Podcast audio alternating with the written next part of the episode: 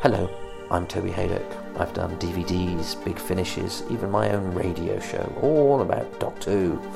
Still not canon though, am I? Nope.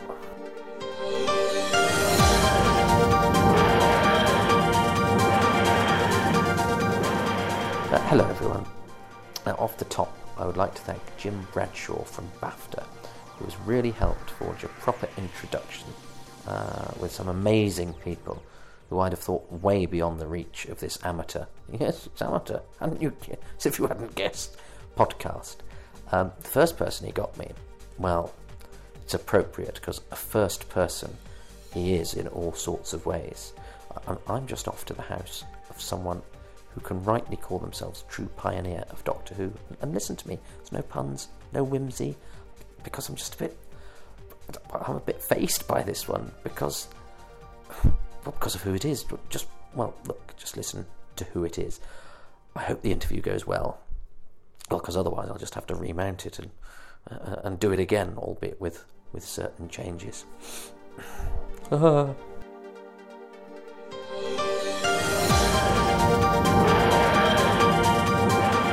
So, uh, it's, uh, I'm here. I've, I've been very kindly invited to the house of somebody who was there at the very beginning of Doctor Who. Has just goodbye to two builders who were rather nonplussed by any mention of Doctor Who, which is a sh- sh- shock. But I am suitably reverent. Um, and as I ask the gentleman who's kindly invited me into him to tell me who he is and why I'm talking to him about Doctor Who.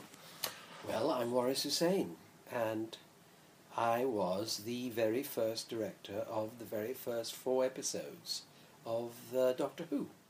And uh, as we talk about this, you're sort of revisiting that time because yesterday, I believe, you saw yourself in action at the read through of Mark Gatiss' An Adventure in Space and Time. I did indeed. I saw my doppelganger, uh, played by a very talented young actor called Sacha Dhawan, who's playing me when I was that age, in my 20s, when I directed the show. And uh, in the script, that's what's happening. He's. Um, He's the first person on board and uh, under the aegis of Sidney Newman and Verity Lambert, who was the first producer of the show.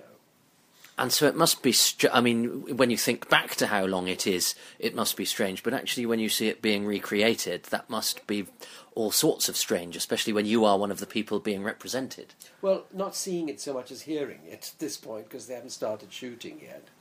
But it was a very strange situation, revisiting one's life in a fictional sort of way, although, of course, a lot of facts are incorporated into the script by Mark Gatiss, who's actually uh, writing the script.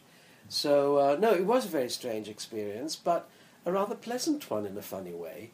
Um, I sort of couldn't help smiling because it sort of felt that I've done a full circle in my career. this is where I started, and I've then went off and did God knows how many things, and now I'm back to square one in a funny way.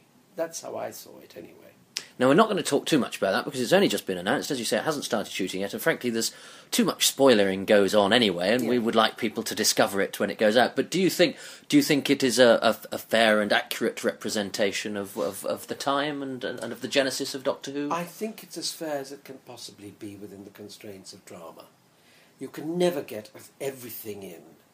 Uh, it's just impossible. You know, you, what you have to do is use certain elements within a story points so that you can actually entertain an audience. What you're not doing is giving them a documentary so much as a personal view and also humanizing the people involved, uh, which in some ways uh, needs a certain amount of dramatic latitude. But otherwise, I think it's a very, very good script that Mark has written. And he's focused most of the central points on the life of William Hartnell and William Hartnell's involvement with the character. Well, and we shall leave that there and actually go back to the reality that this fiction is mirroring, which is 50 years ago this year, which is why we're doing this podcast and why you've kindly agreed to speak to me. Um, and your involvement with Doctor Who and you becoming, in your involvement first off with the BBC itself. So, how did that happen? Ah, that's interesting. Um, well, I, I think I better just give you a bit of a prologue to this. Um, I, I've always been interested in theatre and drama and acting and and directing, right? Um, and uh, I was very lucky because both at school, uh, which was uh, I went to school in, in Bristol, a school called Clifton College, uh, public school, and they had a theatre tradition. We also lived very nearby to the Bristol Old Vic, so we used to go down and watch them rehearse the plays. And, and the Bristol Old Vic at that time was very influential in theatre. Some of the most famous names from today even worked there as young actors and actresses. Uh, I'll never forget there were people like Joan Plowright and uh, Peter O'Toole, Rosemary Harris. I mean, people, uh, names to conjure with. And um, anyway, as a schoolboy, I was fascinated. Uh, and then I got I, I graduated. I, I got a space at Cambridge, and Cambridge I found was even more theatrically inclined. I managed to get a lot of experience directing, and that stood me in good stead because when I graduated, I tried for a very brief time unsuccessfully to be an actor, failed abysmally because I wasn't very good. Uh, so I applied through the appointments board at the university uh, to the BBC as a potential trainee. Uh, when I went up for an interview, this is the first time I actually became aware of my ethnicity. Uh, because the moment I was interviewed by them, they uh, obviously were very I- interested, but they said, "Do you, what would you do when we um, uh, gave you a job at Bush House?" Which in those days, Bush House represented uh, broadcasting to the Far East and South Asia, India, Pakistan, etc. And I realized what they were doing were, off- were offering me a job from the country of my origin because I was born in India, but brought up in England.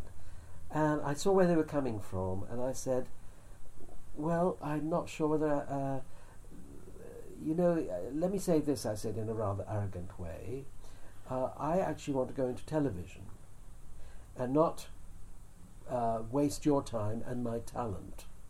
That was a pretty daring thing to say, but I needed to say it.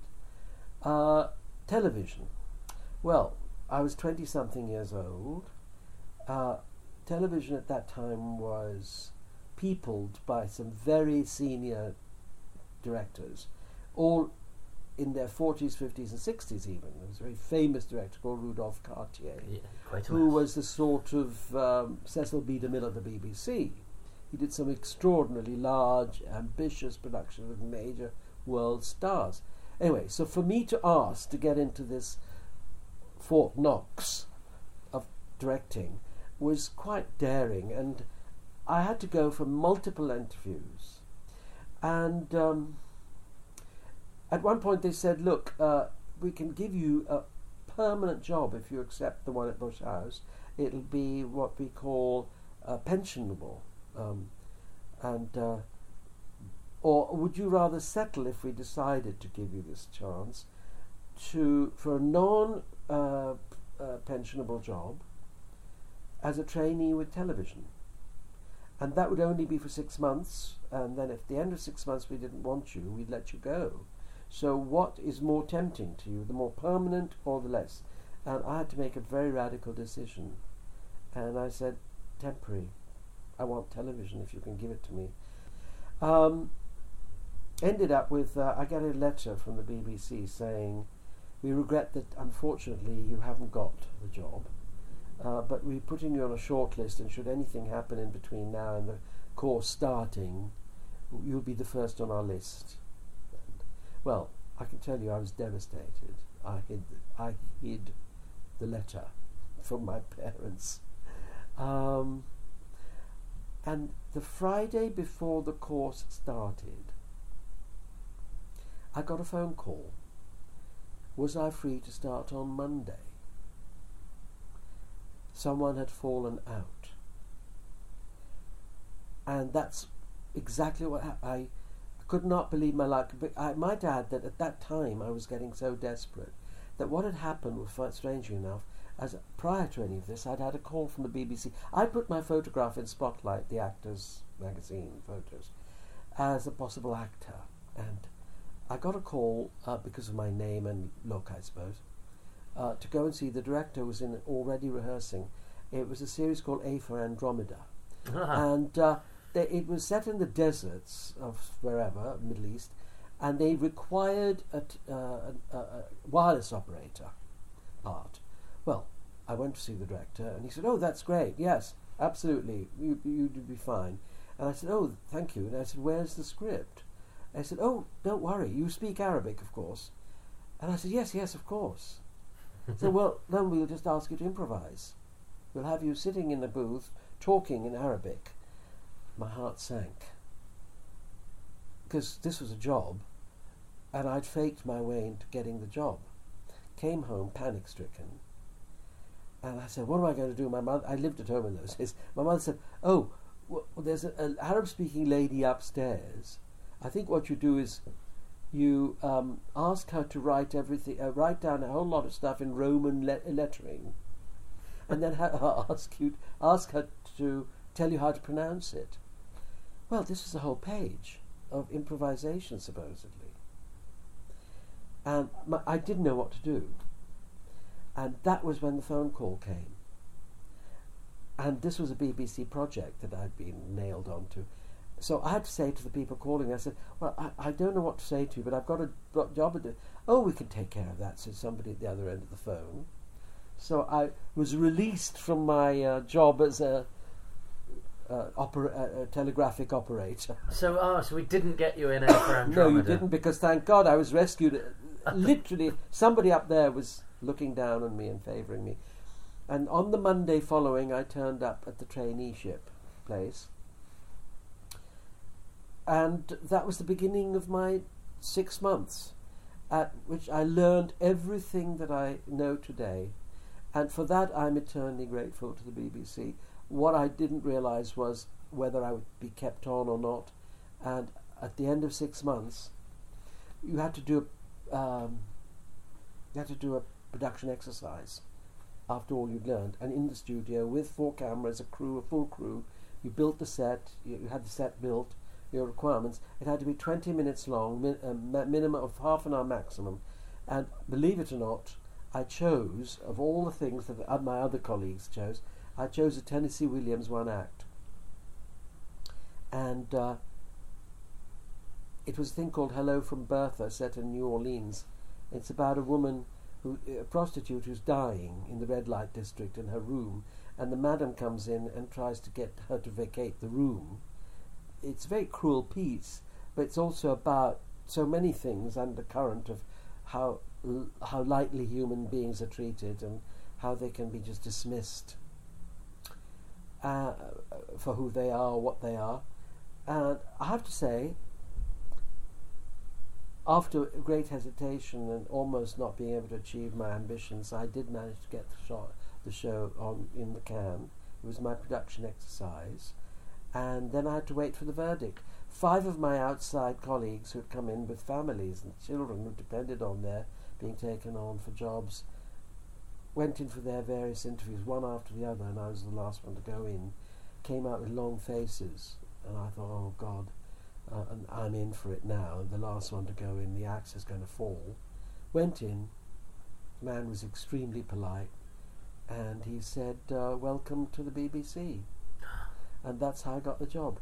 Uh, I, to this day, you have to realise the BBC in those days was very, very much of a male orientated. It was like going on board a ship. It was all everybody wearing uh, old school ties and blazers, and you know, for me to get infiltrate, that's all I can say is to get into that was already a miracle. It turns out because I was the most junior director at the BBC at the time, the youngest, I might add, rapidly.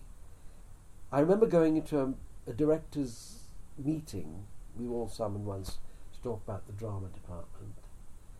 And um, I walked in, and all heads turned, including the one of the man who'd been directing A for Andromeda and had auditioned me for the operator. And I, I couldn't help feeling his sort of eyes sort of boring into me. laser like, uh, wondering what the hell is this kid doing at the end of the table. I sort of slunk into a chair. Uh, then it turns out the reason I got I was summoned to do this thing called Doctor Who, and nobody knew what it was. It was supposed to replace a slot between football, I think, and the jukebox jury for the kids. It was not. There was a children's department in those days, but this was not that. And the whole thing had been thought up by Sidney Newman, who um, was a Canadian, and he'd been brought in from ITV to be the head of drama, and he wanted to make his mark, and he created this idea of a phone box, telephone box, police telephone box.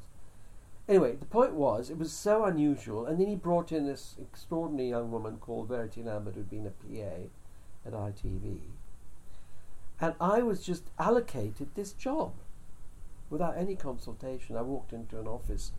I remember it was a room with a table and two chairs, and there was this extraordinary looking young woman. She was very attractive. And uh, I said, Hello, I'm Waris. And she said, I'm Verity, hello. Uh, and uh, she said, I'm your producer. And I said, Oh, uh, well, I'm your director. And uh, I said, What are we going to do with the scripts? Because it's all about cavemen and finding fire. And how are we going to do this with straight faces without having a, becoming a laughing stock? But it's interesting that the you know Doctor Who is the ultimate. Doctor Who fans quite often feel themselves to be outsiders, and we Yeah. sort of subsume ourselves in this thing with a long history, and that's Mm. really. And it was created and nurtured by a Canadian, by a woman, And an by your yourself, who are all people who within the BBC Yeah. were probably sort of we were of that ilk. we were outsiders. And as I said later, I never thought of it at the time, but now in retrospect, I said, you know, we were the three aliens that uh, William Hartnell, who by the way ended up playing it, um, was a dyed-in-the-wool conservative. I mean, you know, even to the edge of being possibly a racist. Don't forget, at that time, there was a lot of panic going on because immigration had become an issue suddenly Britain had woken up to the fact that a lot of people were coming in from what used to be their empire. The Ugandan Asians who'd been exiled because they were Russia, they were being uh, kicked out by uh, Idi Amin, were coming in lo- plane loads. And Enoch Powell made this terrible speech about rivers of blood. And so, and there were people who literally, I mean, you couldn't find accommodation. A lot of landladies no vacancy sort of thing.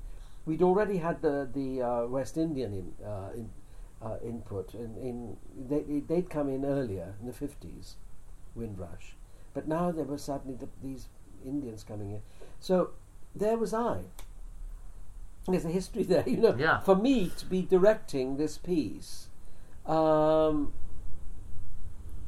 I uh, first of all the reason for me doing it was because no one else wanted to touch it.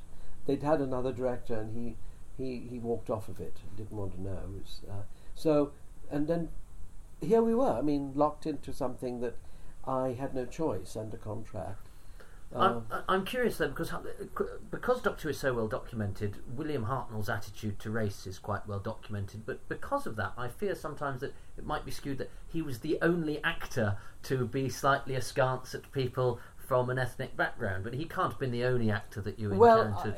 I, the only thing was that, of course, I didn't come into direct uh, contact with many uh, uh, others who were in such close contact. Uh, a lot of them may have reacted the way they, whatever they way they felt, but here was a dyed-in-the-wool Brit who'd worked himself through, you know, every aspect of the theatre profession.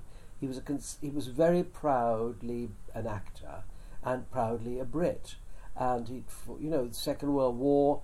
I mean, he was of a generation. You've got to understand where he came from, Mhm. working class, uh, risen up in the, through the ranks of his career. Uh, suddenly he's faced with a woman producer, which he'd never experienced before, young and attractive at that, an Indian speaking with a fairly posh accent, uh, and a Canadian head of drama. I mean, three aliens. and it was that Canadian head of drama who, um, after you'd done the pilot, made you rip it up and start again and change various Yeah. things. Looking back at those episodes now, Mm. Were all the calls that he made for you to change from the Sidney. pilot, yeah, Yes. to change from the pilot to the episode that was broadcast, were, were they the right calls? Do you think? Was Absolutely, he right? they were the right calls. He, Sidney. You know, I don't think he gets enough credit for all this. Do you realise that every time those credits roll at the end of the shows, even till today, nobody has acknowledged Sidney Newman, created by. Coronation Street has Tony Warren, uh, EastEnders have Tony Holland. You know what I mean? Yeah. They're acknowledged every week, and Sidney has not been acknowledged. I find this awful. I really have. I've voiced my feelings about it, and no one has reacted the way they should. Well, I remember when uh, Sidney died, and his obituary in the Guardian said, among his many uh, uh, achievements were that he greenlit Doctor Who, and I thought, oh no, no, he didn't greenlight Doctor Who. He, he, He formulated it. it. Yeah. The whole idea of a police phone box was his, which, by the way, it seems I seem to remember it's not mentioned in the script. I should mark. I should mention that to Mark. Um, So that that was that was part of his it was briefing, his. It was his. it? It yeah. was his briefing. Um, and, and that Genesis is um, is fairly well known. What always gets sort of lost in, in the melee of that talk is, is the poor old cavemen afterwards, who who must have played their part in uh, th- those three scripts that you mentioned before we started recording. You weren't quite so hot on as, as the well, first can episode. you? I mean, uh, let's let's go into why I wasn't hot on it. It's a very tough call to.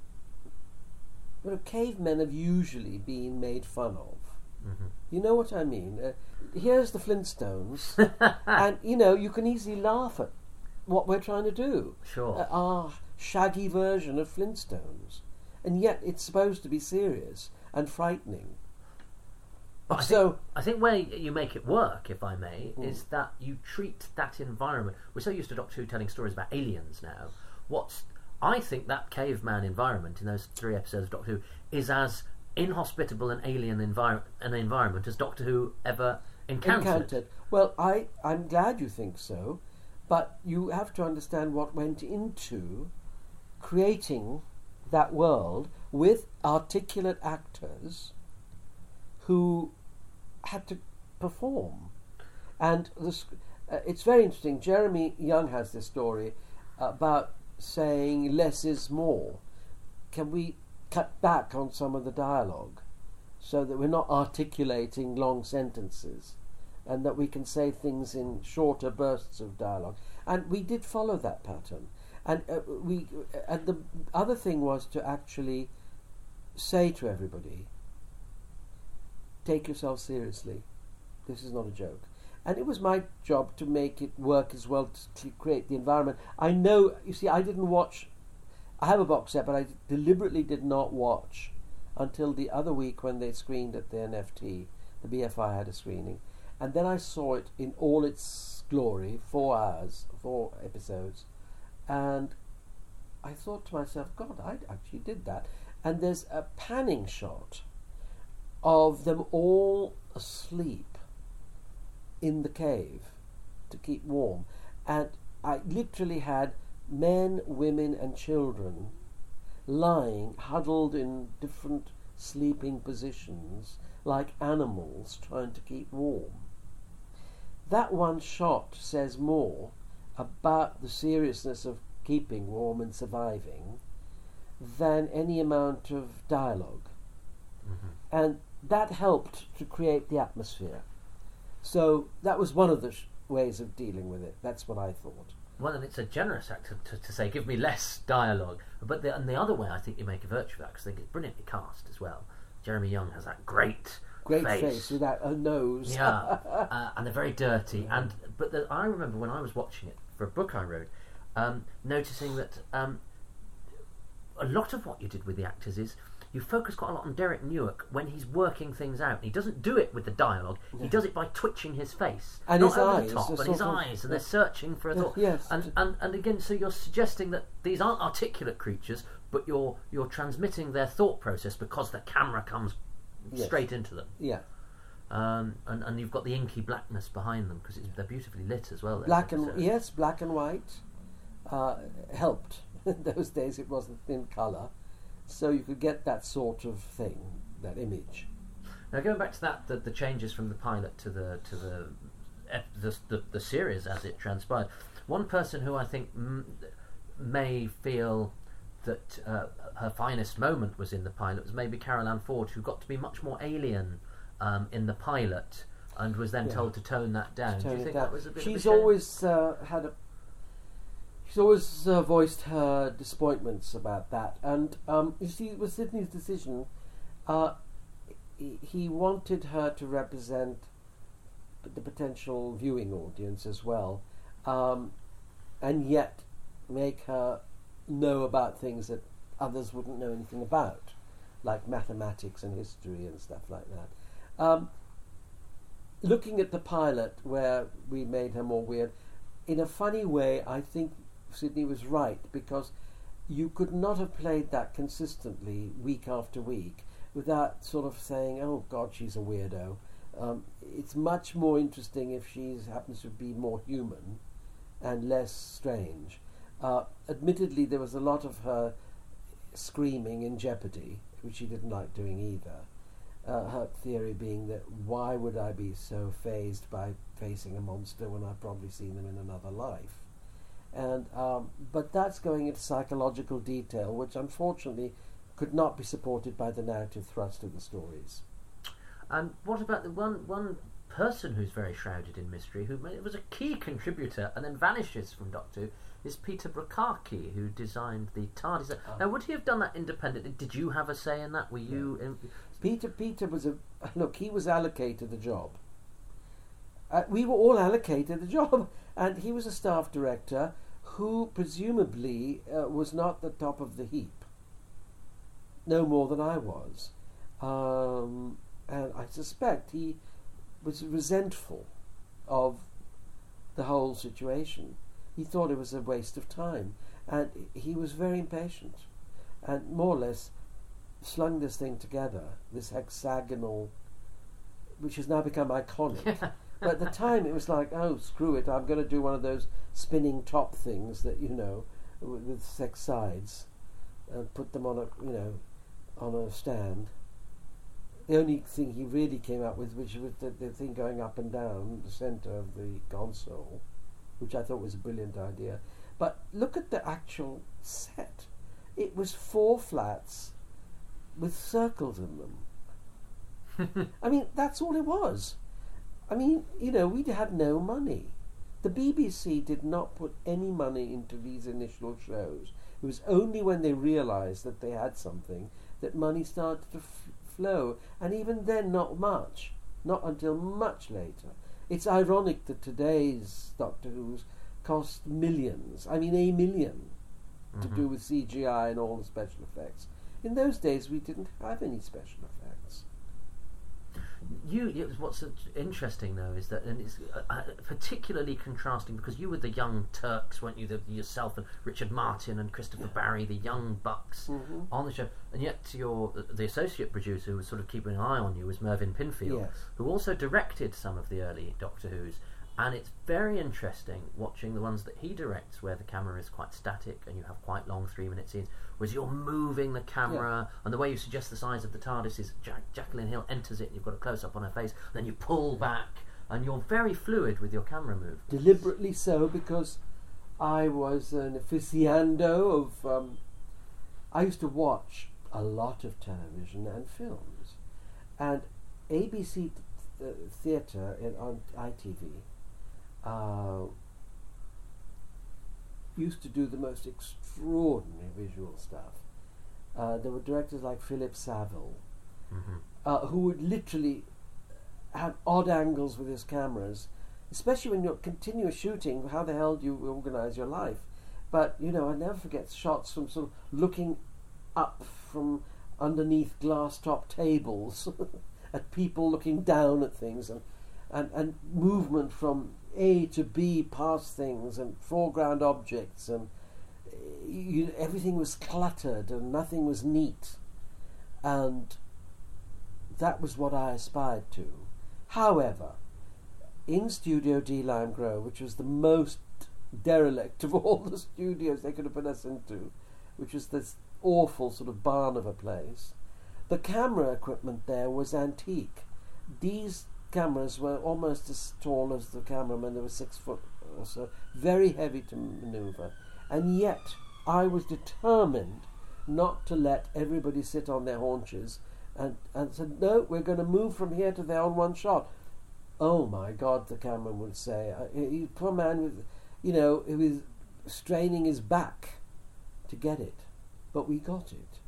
And that was my ambition because I felt if people at ABC television can do their dramas the way I like, why can't I do mine at the BBC? That was the beginning of my sort of visual rebellion.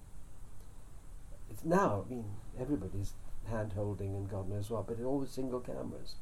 The other thing about um, Doctor Who in those early days that is um, very apparent is is the soundscape where you've got this mixture of uh, the pioneering work of the Radiophonics Workshop and then you've got this wonderful sort of bric-a-brac music from Norman Kay for those first episodes that's extremely evocative. So Yes. was was that something you you were particularly interested in, or did you did you get them? They come to you No, I didn't ideas. dictate the kind of music we needed, but I did say this is the kind of atmosphere we want.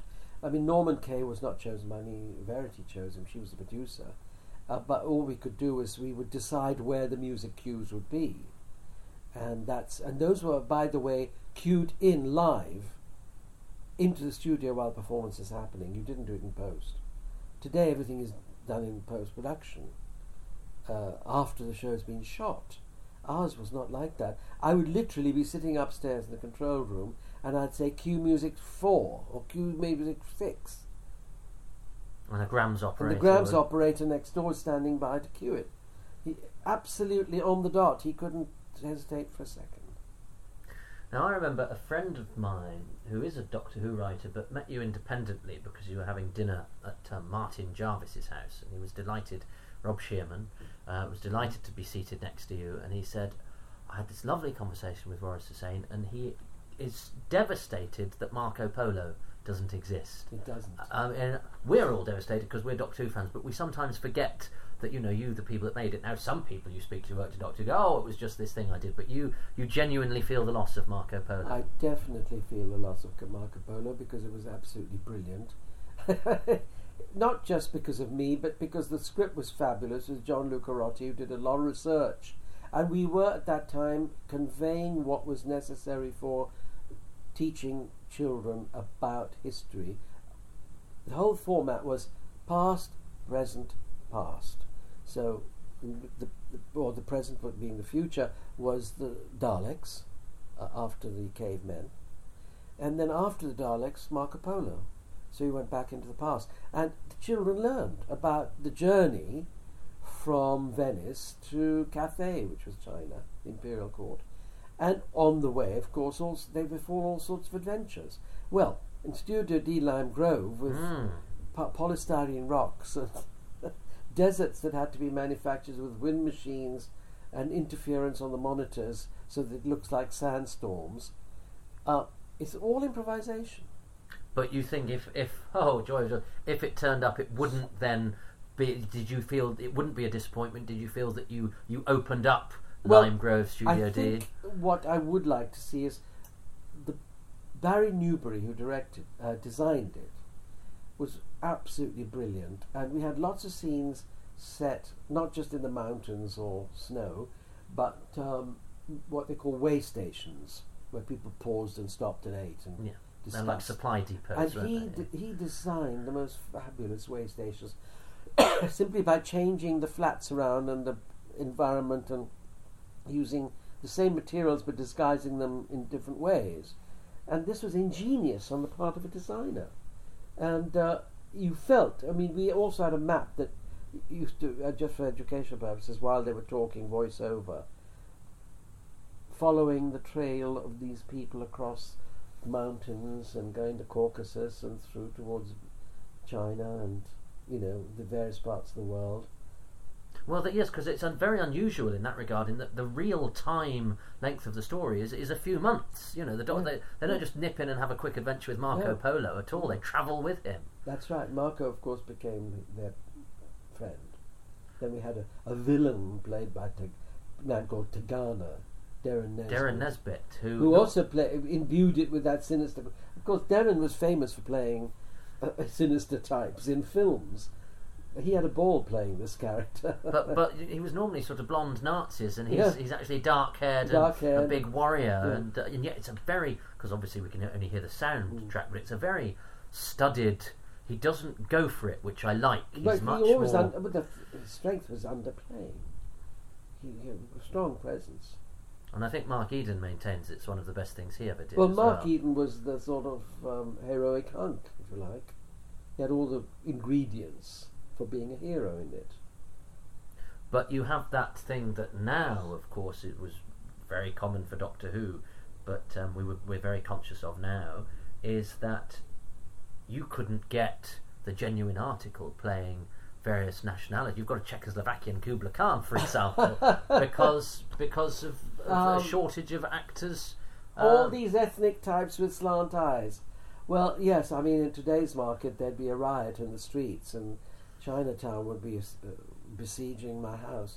No, I, I, we couldn't. There was nobody around. I mean, what can you do? You just got. Uh, the, the nearest person we came to was Zienia Merton, mm. who was half uh, Asian. I don't think she was even Chinese. I think she was um, maybe uh, Burmese. I think she is, yeah. Anyway, she was half and half. But she was made a very pretty Ping Cho.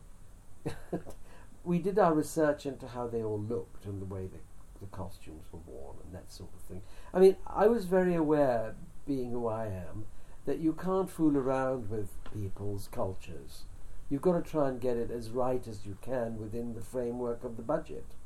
And, uh, you know, so we did try very hard to get everything right. And so, what was it about Luca scripts? Because it's quite a, an ask to, to expect people to um, stick with something over seven episodes and it's still to be gripping and all that. But it, it does. wo- So, what what what what, what was, was the it? quality that his script had? Well, I think he very he was a very literal, literate man. Um, he did his research. He was extremely good at answering questions when we were baffled by history, and I respected him enormously because he had to then filter all this down to the idea of telling a story which would keep children interested as well.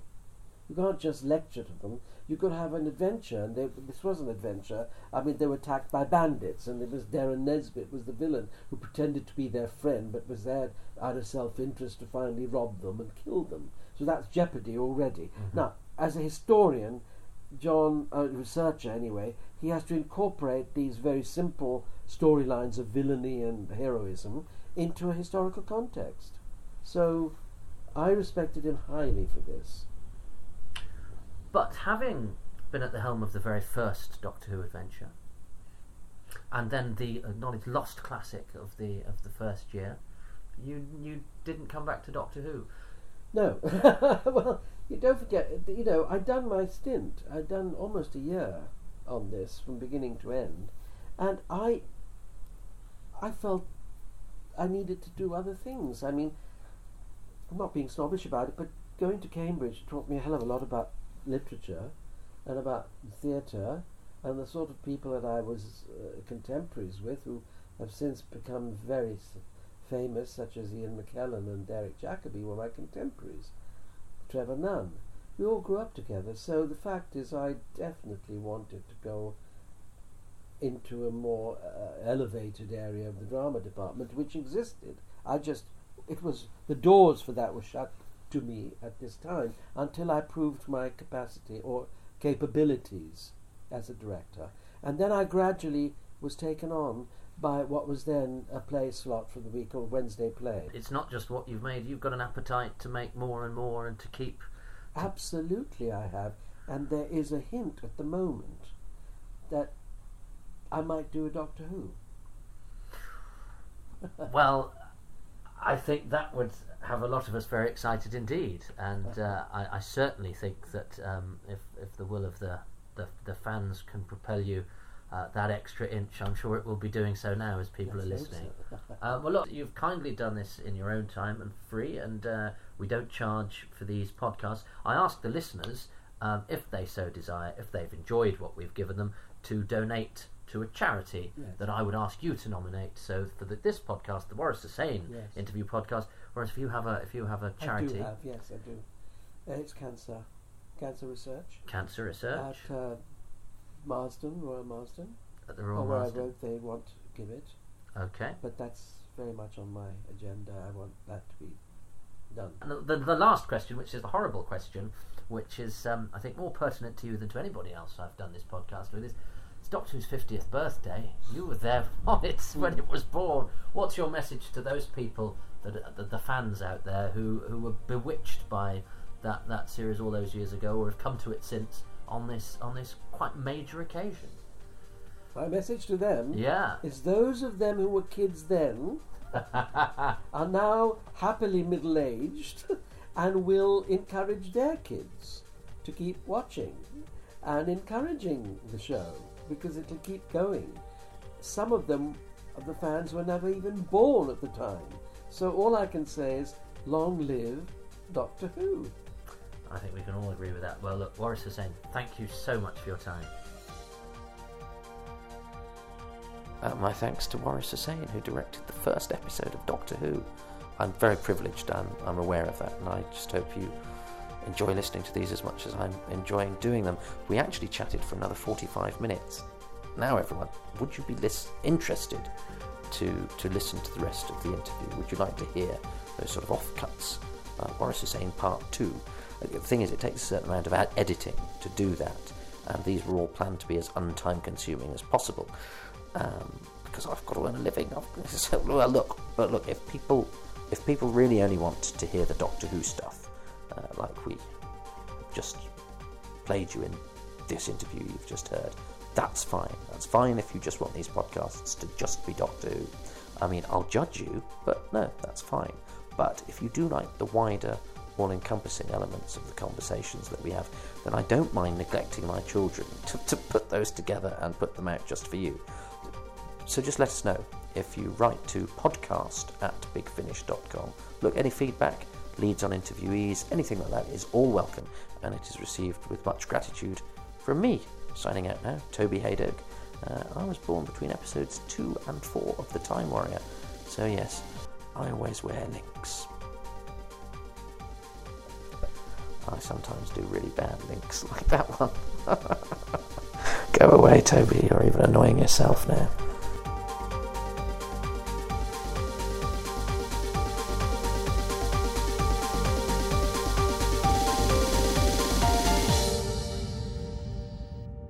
Coming soon from Big Finish Productions. Blake 7. The Armageddon Storm. Shorin burned. My name is Callie, a member of the rebellion. For several weeks, I've been working with the resistance movement here on Shorin. Del Grant, mercenary. The resistance discovered that the Federation Science Corps has been working on a new superweapon, known only as PDX 10. So, what's our next move? Where do we start looking for this PDX 10 thing? I mean, the sooner we find it and disarm it, the sooner we can safely be away. Well, according to the intel, Shorin is the likely target for a full test detonation.